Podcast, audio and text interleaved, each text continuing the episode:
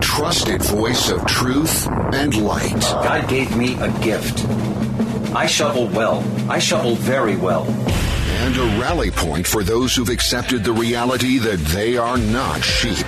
We've got a blind date with destiny. And it looks like she's ordered the lobster. This is the Brian Hyde Show. Well, hi there, and welcome to the show. Hey, whether you're a, a long-time wrong thinker or uh, just wrong think curious, I'm glad you're a part of our audience today. I'm going to make it worth your while to stick around and consider some matters of uh, great importance. At least uh, they could be of great importance. Ultimately, you are not uh, required to agree with anything that I say as the host of this program. You're not required to agree with my guests or any of the essayists or columnists or uh, you know content providers that I point you towards. But I will tell you, I do put some pretty serious thought into uh, the the material that I find. Uh, my number one goal here is not to get people riled up. I'm officially through the red meat throwing phase of my uh, broadcast career. It worked well, by the way. You can generate a very large, very loyal audience by throwing red meat. However, other than getting people riled up, I don't see a lot of value that comes from that. So I try to offer some uh, truth and light as I understand it, hopefully, broader perspective on the things that are going on around us. But most importantly, I'm encouraging you to take ownership of your worldview. To be the kind of person who can stand up and say, look, I have looked at the facts or I've looked at this and researched it for myself and you know this is this is what I think.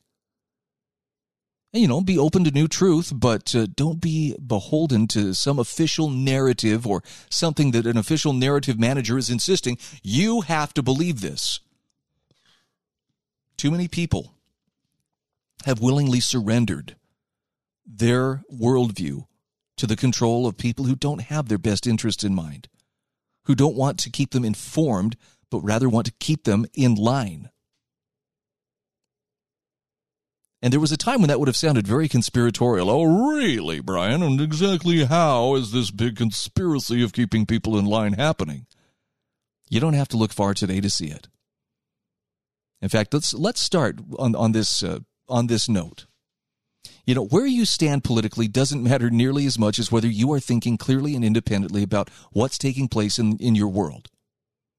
And when someone else presumes to tell you what you're allowed to see or hear or read or think or question, well, that's a major red flag that you're being treated like a child who needs to be supervised. And an appropriate response to such actions of someone telling you, well, you can't think this and you can't say that and don't you dare share this, uh, here's what an appropriate response would look like. this is from Issues and Insights. It's their editorial board, and it's titled, Hey, Facebook, ban this. Their editorial says Last week we learned that Facebook had been banning posts suggesting that COVID 19 originated in a Chinese lab. We became aware only when Facebook announced that it would no longer ban such posts raising the question of why it was doing so in the first place. It wasn't as though there was no possibility that a lab leak was responsible. There was an ongoing discussion of this, and then over the weekend we learned that Facebook apparently has plans to ban posts that might encourage what it calls vaccine hesitancy. What does that mean? Who knows? Facebook never reveals how it makes such decisions. Morgan Kahmann, a former data center technician for Facebook told Fox News anything that questions the vaccine or the narrative regarding the vaccine, which is, you know, everyone should get the vaccine. The vaccine is good and you're not going to get most or you're not going to get many bad side effects. Anything outside that realm is basically considered under vaccine hesitancy by Facebook's algorithms. Now, I believe, if I'm not mistaken, Morgan uh, Kahmann, I believe, is the guy who stepped forward and went to uh, Project Veritas with insider information about how Facebook is doing this. And of course, Facebook immediately blacklisted and banned the guy. Um, I saw that James O'Keefe from Project Veritas had uh, set up a not GoFundMe, but something that actually doesn't uh, isn't quite as political, you know, in terms of the donations and I believe they had raised almost half a million dollars last time I checked to help this guy sustain his family and support his family for the foreseeable future. That makes me happy. That tells me people are actually not only paying attention, but they're willing to stand up for one another when someone takes one for the team, which it sounds like Morgan did. So back to the article here, back to the editorial. How does Facebook justify basically banning or or uh, getting rid of any post that encourages what it's it calls vaccine hesitancy? How do they justify it? Well, it doesn't. See, in one section of its community standards document, Facebook flatly denies that it removes false news posts. It says, We do not remove false news from Facebook, but we significantly reduce its distribution by showing it lower in newsfeed. Now, they say we've run into Facebook's horrible false news attacks ourselves. One of our posts correctly stated that then candidate Joe Biden wanted to outlaw gas powered cars. That was based on Biden's own campaign promises. Facebook flagged the headline as false, not the editorial. The headline, based on a bogus fact check. Facebook readership of the editorial crashed as a result. And they say it happened again when Facebook moved to block distribution of an article we published on COVID 19 rates in the U.S., in which we noted how infection rates in Europe at the time were far higher than the U.S. Yet the U.S., or more particularly President Donald Trump, was being blamed for a massive failure to contain the disease. As with the Biden editorial, readership crashed as soon as Facebook slapped its partly false label on it. So Facebook has not only been removing COVID 19 stories it doesn't like, but posts regarding election fraud as well. That's according to ABC News. Starting today, we will reduce the distribution of all posts and news feeds from an individual's Facebook account, account rather, if they repeatedly share content that has been rated by one of our fact-checking partners. We already reduce a single post's reach in newsfeed if it has been debunked. Facebook announced. Whether false, whether it's false or misleading content about COVID-19 and vaccines, climate change, elections, or other topics, we're making sure fewer people see misinformation on our apps. In other words, instead of learning its lesson from its coronavirus lab leak disaster, Facebook is doubling down on its censorship campaign. So Issues and Insight says, well, we've had enough. And we hope the following list of claims causes Facebook's algorithms and fact checkers to seize up. I want you to listen to this list. And again, I'm not saying you have to believe that this is all, you know, real. But just imagine why would Facebook want to ban or at least limit people's exposure to anything that might raise questions about these areas? Okay, so these are some of the these are some of the uh, the issues, the claims that Facebook is trying to keep people from seeing. Things like all vaccines, including COVID vaccines, can have side effects. COVID lockdowns were a catastrophic waste mask mandates have been ineffective.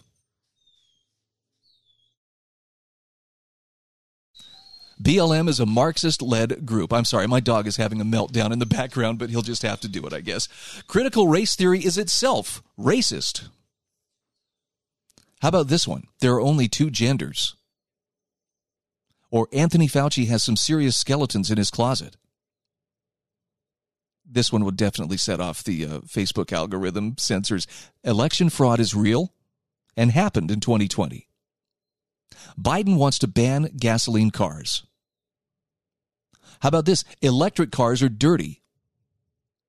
Hamas is a terrorist group. Antifa is a terrorist group. The January 6th Capitol riot wasn't an armed insurrection. Recycling is a waste of time and money. Global warming science is not settled. Trust the science makes no sense. Government is not the answer to our problems. Or, Trump has been right about a lot of things. Now, the Issues and Insights editorial board says if we're lucky, this will get banned on Facebook, Twitter, and YouTube and every other social media platform except those that actually believe in free speech. And they said, we hope it gets flagged by the U.S. Postal Service for whatever it is the USPS is tracking for the feds. Look, again, I'm not telling you you have to believe everything that they just put out there. But those are some pretty serious issues. And I think the bigger question is Why would someone not want you to be able to have access to robust discussion about them? Doesn't that seem just a little bit odd? This is too dangerous. You can't even consider such a thing. Either you choose what you will see, read, hear, think about, or question, or somebody else will. There is no middle ground. It's like it's like being a little bit pregnant. It just ain't possible. You either are or you aren't. Either you are making those decisions or someone else is making them for you. See, I trust you to make the right decisions, to ask the right questions. If someone doesn't trust you to do those things, maybe you should be asking why that is and what their plans for you include.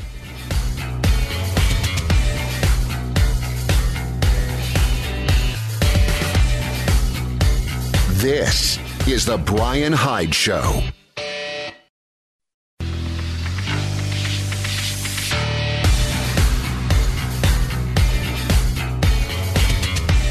This is The Brian Hyde Show. Hey, welcome back to the show. Just want to mention that our program is brought to you by great sponsors like pure-light.com, monticellocollege.org, by the way, uh, Dr. Shannon Brooks from Monticello College will be joining me tomorrow on the program. We're going to be talking about the new economy. With all the stuff that's topsy turvy and the ground shifting under our feet economically and, you know, rising prices and so forth, I think you're going to love his message because he's got a very uh, solid and hopeful message about uh, options you and I have that we may not have considered. Also, want to thank HSLAmmo.com for being a sponsor of the show. Appreciate every one of these sponsors. I have links to every one of them, by the way, in the show notes at thebrianhydeshow.com. If you're so inclined, go visit their website, learn a little bit more about them, maybe drop them a note of thank you, and let them know their message is reaching your ears. So I'm not uh, ashamed to tell you that I'm a huge fan of the Beverly Hillbillies, and I have been for a long time. Now, as a kid, you know, it was funny but uh, I didn't really understand all the levels of humor. Now, as an adult, I get a lot more out of watching that show, but the thing that has always impressed impressed me about the Beverly Hillbillies was the fact that they had this incredible sense of common sense and just basic truthfulness about them. They may not have seen things exactly uh, as they were, but there was a, there was a sincerity and truthfulness that there was no guile about what they were doing. They wouldn't tell you something just to, you know, to, to blow sunshine up your skirt, so to speak. So I saw this article on intellectualtakeout.org. This is from Robert Weissberg. America's elites are terrified of hillbillies. And he makes some very interesting parallels here. And I think he actually he, he calls this correctly. It's that honesty and that willingness to to not just be swayed by that need to be accepted or to appear sophisticated and cloak yourself in, you know, pseudo intellectual language to make you sound so smart. That terrifies the people who really want to control populations. Here's how Robert Weissberg puts it. He says politics abounds with oddities, but perhaps none is greater than the elite's disproportionate reaction to the January 6th Capitol mayhem as opposed to their response to the largely black rioting following George Floyd's death. While the black rioting drew tens of thousands of participants, lasted months, and was indisputably violent with billions in property damage, the so called Trumpist occupation lasted only five hours, and participants did not kill anyone or wantonly destroy property. So it's hard to imagine two more profoundly different events, and critically, the differences were visible to TV viewers. Why did the widespread, plain to see Black Lives Matter violence during the COVID 19 epidemic receive a pass, even occasional praise, while January 6th is treated akin to Pearl Harbor? And the answer is actual behavior is irrelevant. Mr. Weissberg says the explanation, in my estimation, lies in who the protesters were blacks versus hillbillies. Put bluntly, he says blacks can riot for months, loot stores by the hundreds, and otherwise run amok. Hillbillies, by contrast, need only arrive in their pickup trucks, assemble peacefully, express some patriotic cliches, and this inspires dread in the left. While elites largely turned a blind eye toward Black Lives Matter and their camp followers, even poo pooing the widespread destruction of small businesses and the subsequent violent crime wave, they've depicted the January 6th event as an armed insurrection, an attempted coup d'etat the worst attack on the capital since the British burned it down in the War of 1812, and a threat to our democracy, unrivaled since the Civil War, while describing the participants as domestic terrorists. Oh, yeah, they've been pretty breathless about this one.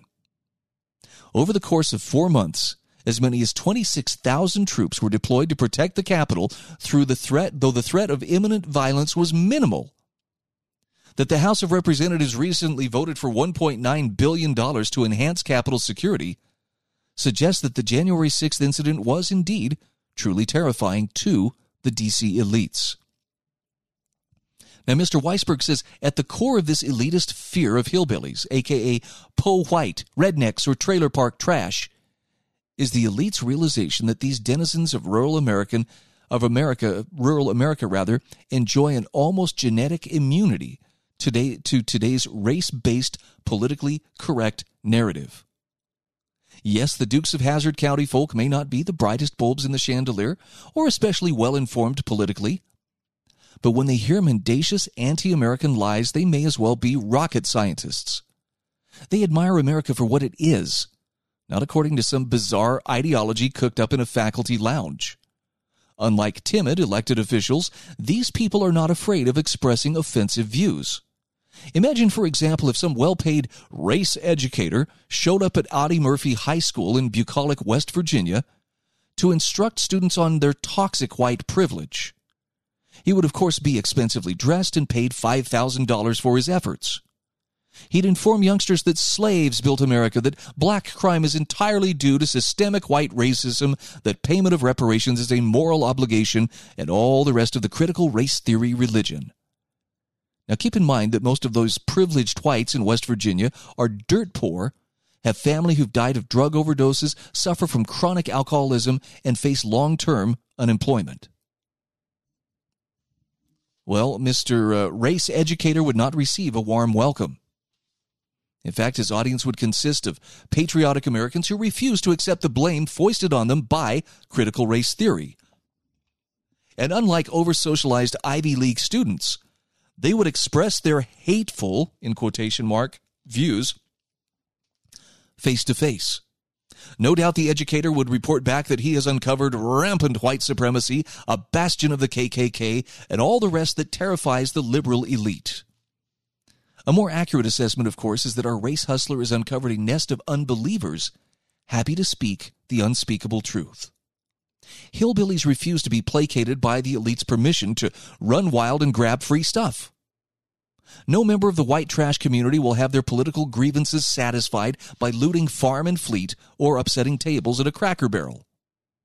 The hillbilly community is not easily bought off with elite supplied goodies such as overpaid jobs as professors of Appalachian studies or campus directors of outreach dedicated to targeting underserved rural populations nor are they willing to sacrifice personal freedom and self respect to qualify as affirmative action hires.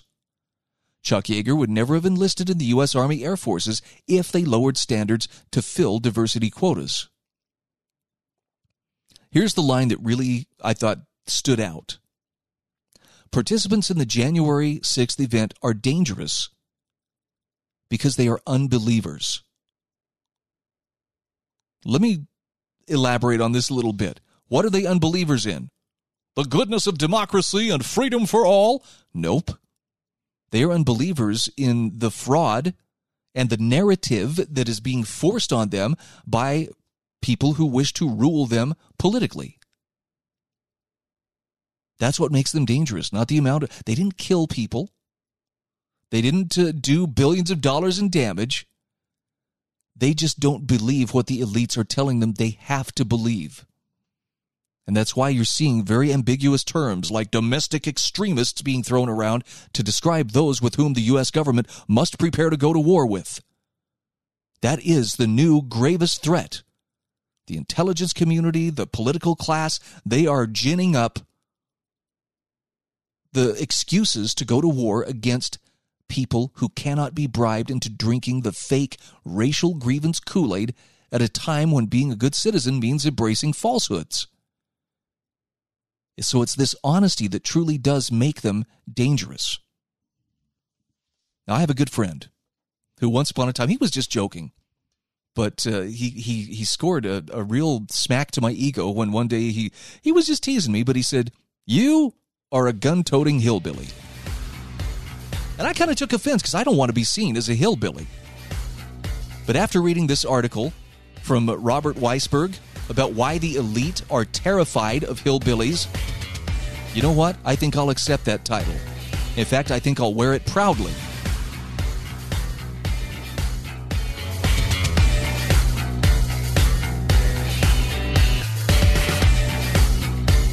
This is The Brian Hyde Show.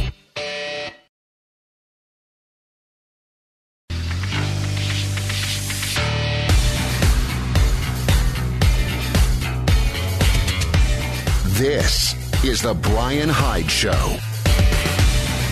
Hey, welcome back to the show. I'm just wondering, am I striking too strident a tone for this hour of the show? You know, the only reason I ask is because I feel better after sharing articles like the last one I shared from Robert Weissberg about why the why America's elites fear hillbillies. I, you know, if I feel better, like wow, I got that off my chest. Woo, that was a relief. Uh, sometimes I worry that maybe that just comes off as, wow, he's really venting. Brian's on a tear today. Okay. We all need sometimes to, to just, you know, let go, get it off our chest. But I, I'm trying not to add more anger or more fear to a situation that's already pretty rife with a lot of, uh, a lot of bad feelings. So I want to talk about something positive here for a moment. This is something I saw yesterday, caught my eye. It was a post on Facebook showing a picture of people sitting in a library talking. Now, this is a quiet area, so I assume they are quietly talking. Nobody appears to be engaged in anything, uh, you know, particularly crazy.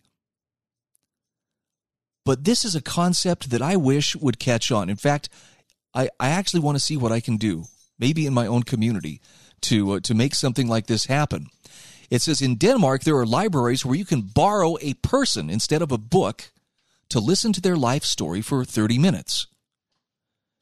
Now, the ultimate goal here is to fight prejudice. And so this is not, you know, I mean, I know it's Pride Month and therefore every, everybody's fighting prejudice. You know, where's your rainbow? Where's the rainbow sticker? Why aren't you wearing it? Um, this is not one of those forced association kind of things. This is actually a, a place where you can sit down with a person and each person has a title like unemployed, refugee, bipolar. And I'm sure there are plenty of other titles, right? But listening to their story, you start to understand who the person is behind that label. And maybe you realize you shouldn't judge a book by its cover. So, this is an innovative, brilliant, active project that exists in 50 different countries, an initiative from the Human Library they set up a meeting space where people can sit down together and a person can share their life story with another person for 30 minutes. And it's not just I'm going to lecture you for 30 minutes and you will listen to every word I have to say. It's it's a, it's a back and forth. It's it's asking questions. Now I say this based on personal experience. When you have a chance to get to know somebody at a personal level, it becomes next to impossible to see them as a caricature. And I don't care if, uh, you know, whatever the caricature is, you know, there's, you know, you see me as a hillbilly. Okay, fine. Let's put that label on and sit down and let's talk about why I might be considered a hillbilly. I mean, for other people, it might just be, you know, uh, the label they choose is gay. Okay, great. Let's sit down. Let's talk about it. The bottom line is when you talk to somebody, really talk to them and ask questions to understand, you know, who you are, what's your story. It's it's impossible to hate somebody that you know. Caricatures are pretty easy to hate. And I think that's one of the reasons why we're encouraged so often to think of each other as caricatures. You Trumpist, you libtard. You know, when I hear people throwing those names around, I understand it feels good to call names sometimes. It makes you feel clever, you know, without having to do any of the work of actually making a case, you know, for anything. But it's unproductive. And if you really want to see people as they truly are, that's going to require some investment of time and effort to listen to them and understand them. I've talked about the experience that I had with the Better Angels organization, and I think they've actually changed their name. And I apologize uh, if I'm if I'm not current on this. I haven't done anything with them for a couple of years, but I attended a workshop with my friend Eric Moutsos a couple of years ago in Salt Lake City, and it was a, a gathering of basically a half dozen people who identify as staunch conservatives. I don't really go for the label conservative, but you know, if somebody were to label me, I'd probably fit better there than on the side of staunch liberals. And there were six of them as well. So a, a, dozen of us sat down and we spent the day together. And we had various workshops to encourage conversation. And we had to answer things like, um, how are you perceived by those on the other side of the aisle? How do they see you? And, you know, they, it was, well, you know, I'm since I'm on the conservative side, I'm probably seen as a gun toting, greedy capitalist, you know, who's out there, you know, telling people what to do with their lives and making moral judgments on everybody. And you know, the painful thing is there's there's a little degree of truth in these stereotypes. You know, and the liberals, well, these are uh, bleeding heart uh, liberals who are trying to promote, uh, you know, unwed motherhood or abortion or, you know, sexual deviancy or whatever the case may be. And they want to use the power of the state to force everybody to do what they think is right. And by the way, that goes both ways. So I'm just using this as an example. But these are some of the stereotypical ways we tend to think about each other. And we went through the whole day having conversations back and forth. I think I've mentioned before uh, the very first thing, the my my first venture into this Better Angels workshop involved. They sat me right next to a, a very obviously transgender individual who turned out, by the way, to be an incredible person. And Eric Moutsos and I sat and visited with this individual throughout the day and came away with the realization we probably have more in common with her than we have with a lot of even the people on our own side. That was that was quite a revelation, as in um, this person, this transgender individual, loves freedom, served in the military, and and and really values the ability to think for yourself, and doesn't like to be forced and told you have to think this, and you know doesn't like the virtue signaling. It was very impressive. But the, the most productive part of our conversation came when we were given the opportunity to actually ask people, why do you believe what you believe, or, or some variant of that. And the qualification for the whole day, I mean, this was, this was, you know, the prime directive from Star Trek do not interfere with other civilizations. I can't remember. I'm sorry, I'm not a Trekkie. But uh, our prime directive was you cannot try to change someone's mind. Now, think about having a conversation all day long with people who are on very differing sides of various issues but you're not allowed to try to change their mind. And it's tough when someone starts to explain themselves, you know, you find yourself kind of mentally, I'm, I'm already starting to structure the argument that I'm going to use to dismantle what they're saying. Nope. I just need to listen. And when it's my turn, hopefully they will listen to what I'm saying or what I'm offering in terms of an explanation. But for me, one of the coolest moments came when uh, we were asking the question what happened or what have you experienced that causes you to believe the way that you believe? And it was really interesting because when that question was first asked, you know what the initial response was? Nothing. I mean, people got a little bit defensive, like, oh, like something had to happen, like something made me do this. And initially they would say, well, nothing happened. But as we were patient and we listened for answers, guess what? Every single person had something that they had experienced. You know, and it could have been extremely rigid religious parents who you know clamped down on them and forced them to to do this. And when they you know when they were old enough they they just rebelled against it. No i hated it. I hated being force fed this. Um, i remember one guy talking about uh, um, at, at, his church. There was a, there was a an organist or or a member of their church very very wonderful lady in good standing. Um, he learned that she was a lesbian. And nobody knew this. I mean, this was, you know, this was like a deep, dark secret. Nobody knew that uh, she was gay.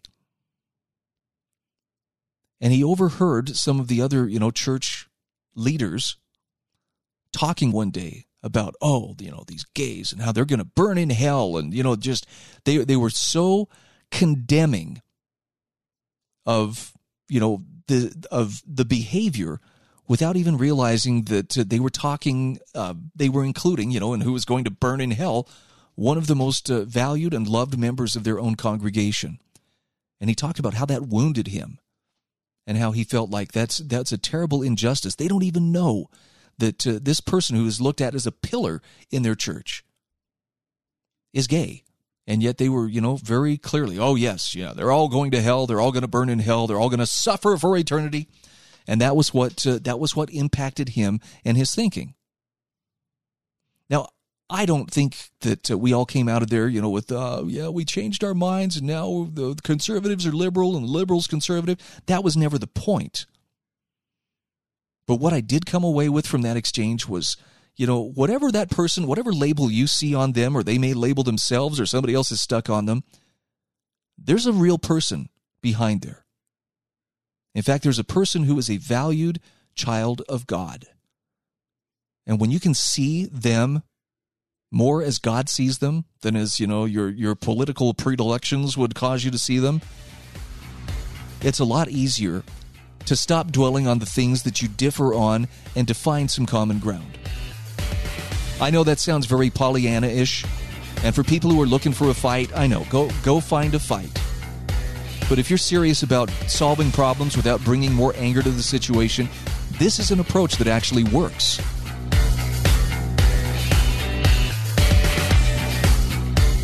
This is The Brian Hyde Show.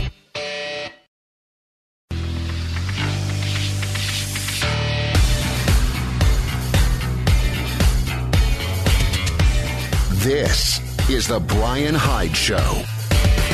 And we are back once again, I will ask you please go to the show notes at thebrianhydeshow.com. Take a look down there at the bottom. There's a couple little links that I would ask you to consider. One of them is to subscribe to the podcast. The other one is if you find value in the content that I share here on a daily basis, I would ask you to consider becoming a supporter. And by becoming a supporter, I don't mean, you know, take out a second mortgage and write me a five figure check every month. How about this instead? If it's something that uh, causes, you know, that creates value for you or helps you to have a better understanding of the world and your influence, maybe consider becoming, uh, you know, a, dollar a month, five dollars a month, something like that. That option is there. The link is right there at the bottom of the show notes, again at the brianhydeshow.com. And I thank you in advance. There are people who are doing this already. It is so helpful to me to not have to be out hustling around for side jobs and trying to, you know, trying to keep the wolf away from the door. I'm not looking to get rich. I'm just looking to speak the truth as I best understand it. And every person who finds value in this and becomes a monthly contributor helps me to accomplish that goal and focus like a laser beam on finding and disseminating the best content that I possibly can. So, again, thank you for those who are doing it. Thank you in advance for those who would consider becoming a regular monthly supporter. I talk a lot about liberty, and, and I know I, I probably become a broken record at some point because it's like, man, that's all this guy really cares about. Um, it's not all that I care about, but I do think it is one of the most important things that we can have. Because with authentic liberty, so much of the rest of our lives fall into place.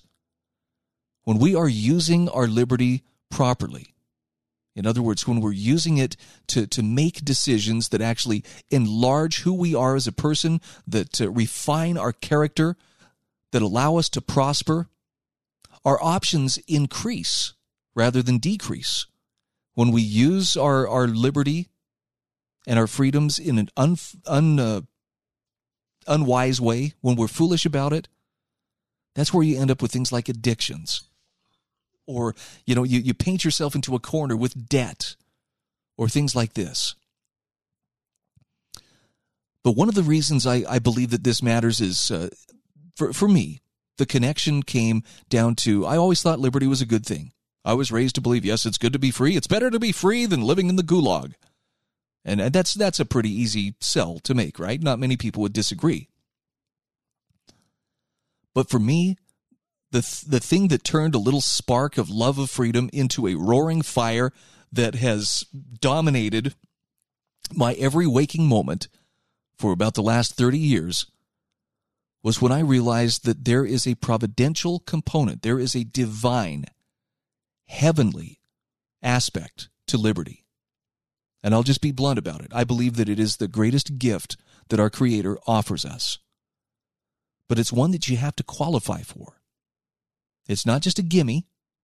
And people who are, are qualified to handle liberty have to be capable of self governance. They have to be capable of self control. People that can't do that, people for whom seeking pleasure becomes the most important thing, you know, in all times and places, they aren't fit for liberty. And it's sad to me how how just the discussion of the principles and practices of liberty has become such a a foreign sounding language to so many of my, my fellow Americans. I saw an article today from uh, Judge Andrew Napolitano, Taking Liberty for Granted. And it kind of stung when I read it because I realized, ooh, he's, he's got a point here. And unfortunately, this is stuff I've been guilty of. But he starts with a quote from Thomas Jefferson Eternal vigilance is the price of liberty. And Judge Napolitano says no one knows if Thomas Jefferson personally uttered these words. They've been widely attributed to him, but they don't appear in any of his writings and if he did not literally utter them, he uttered the sentiments that they offer, and that's to remind us not to take liberty for granted. Now, Judge Napolitano says as America returns to pre pandemic normalcy, we should think about the dangers of taking our liberty for granted. In fact, he says this column has argued frequently that personal liberty is our birthright. It's a natural right. It doesn't come from government. It comes from our humanity, which is a gift from God. As God is perfectly free, so are we. The Declaration of Independence and Constitution presume that our liberties are natural and cannot be suppressed or taken away by the government absent due process. Now, due process requires a notice of charges, a fair hearing with all constitutional protections at which the government must prove fault, and the right to appeal.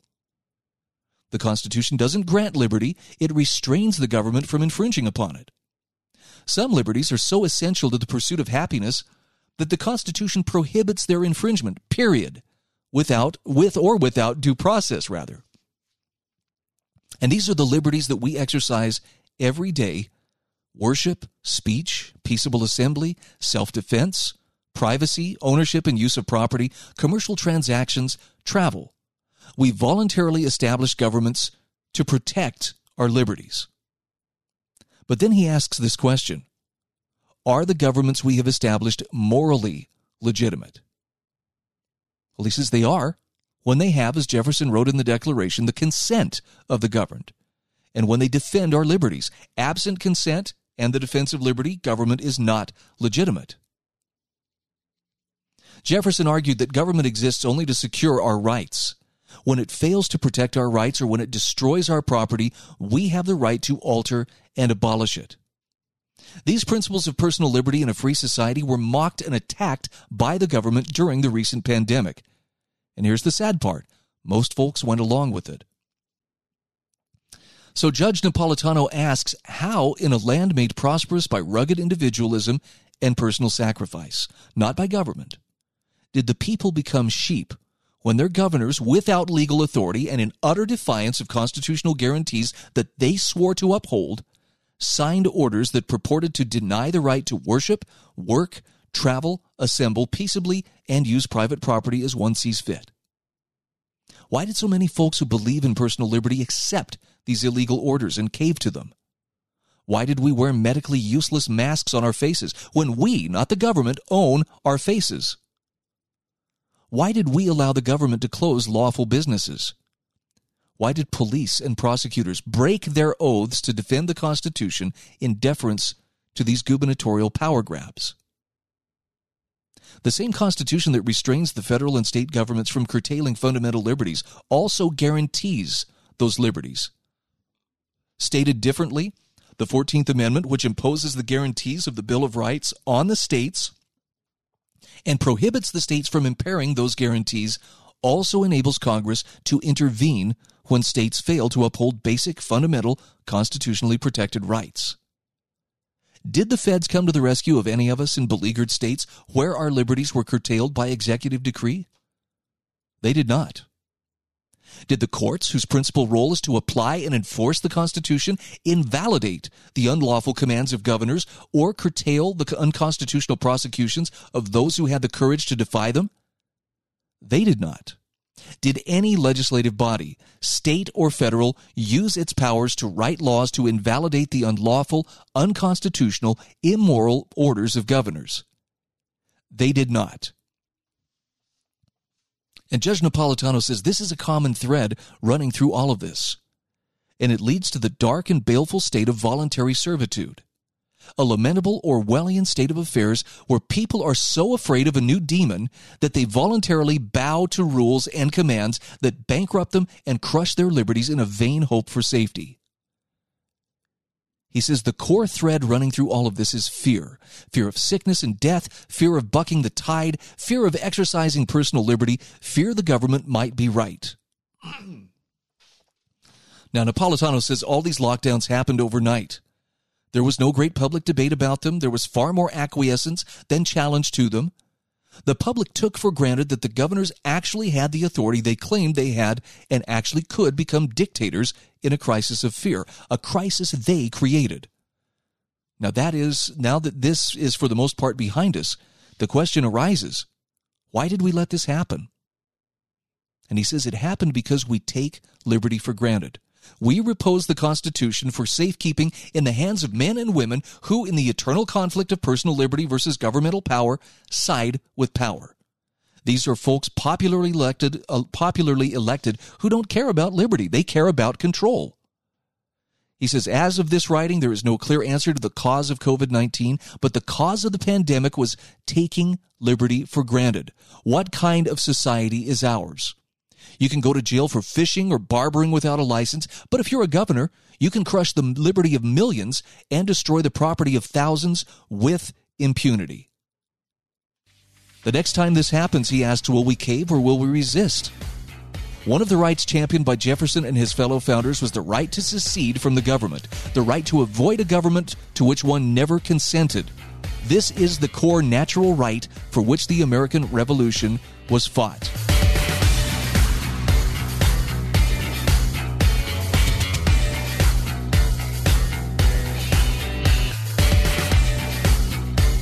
This is The Brian Hyde Show.